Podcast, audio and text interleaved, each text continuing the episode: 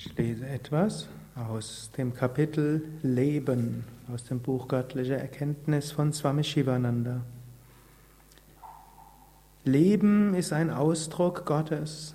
Leben ist Freude. Leben ist das Überfließen der Wonne des Geistes. Leben ist ein stetiger Fluss. Leben schwingt in jedem Atom. Leben ist in allem. Es gibt keine unbelebte Materie. In einem Stein ist Leben. Die Materie schwingt von Leben. Leben ist eine Reise im unendlichen Ozean der Zeit, wo sich die Szenerie unaufhörlich verändert.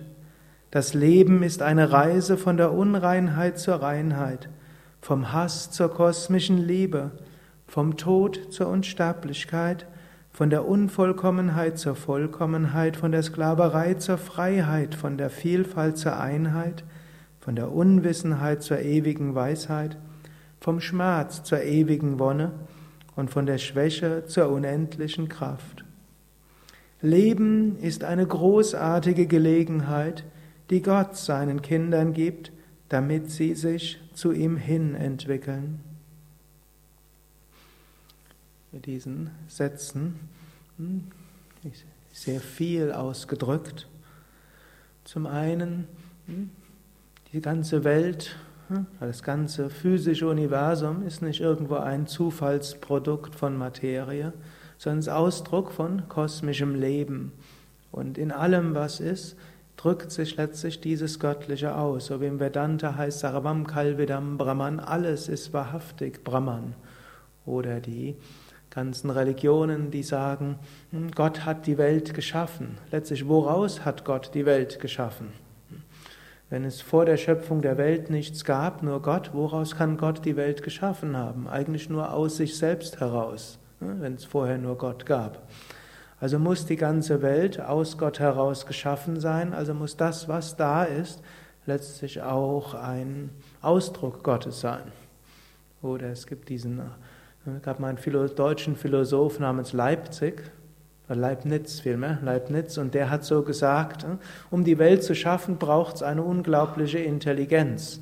Und wenn jemand eine unglaubliche Intelligenz hat, dann wird er logischerweise auch eine gute Welt schaffen. Man wird ja nicht eine schlechte Welt schaffen. Also muss diese Welt letztlich die beste aller möglichen Welten sein.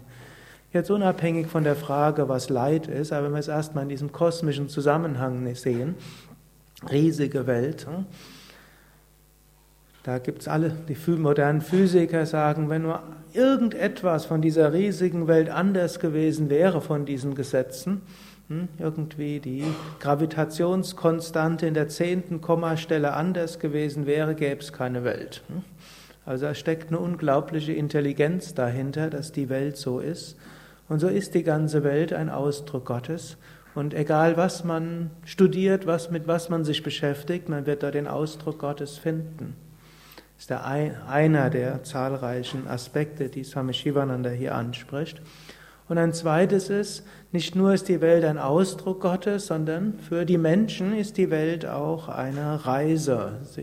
Mensch ist nicht jemand, der einfach nur da ist und dann wieder verschwindet und dazwischen ist reichlich bedeutungslos, sondern für den Menschen ist Leben auch eine Reise auf dem Weg, wie er dort beschreibt, wo sich die Szenerie unaufhörlich ändert. Aber es ist auch nicht irgendwo eine sinnlose Reise, wo man nur Dinge erlebt und nachher ist man genauso dumm wie vorher, sondern es ist eine Reise, in der wir uns entwickeln, in der wir wertvolle Lektionen lernen, in dem wir Wertvolles geben, in dem Wertvolles für uns geschieht. Wir wissen nicht immer, warum geschieht, was geschieht, und es würde uns auch nicht weiterhelfen, in jedem Moment zu überlegen, warum geschieht, was geschieht. Dann erleben wir nämlich nicht mehr das, was da ist, sondern wir reflektieren nur noch. Aber wenn wir mit vielen Jahren Distanz zurückschauen, dann stellen wir fest, ja, wir sind dadurch gewachsen, durch die schönen Dinge und die weniger schönen Dinge. Noch ein paar letzte Sätze.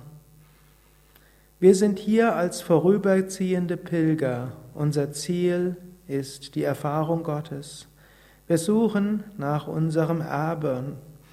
Das große zentrale Ziel des Lebens ist das Erreichen einer bewussten Verwirklichung unseres Einsseins mit Gott. Leben wird sinnvoll, wenn es voll und das Ganze wird, wenn die individuelle Seele die höchste Seele erfährt.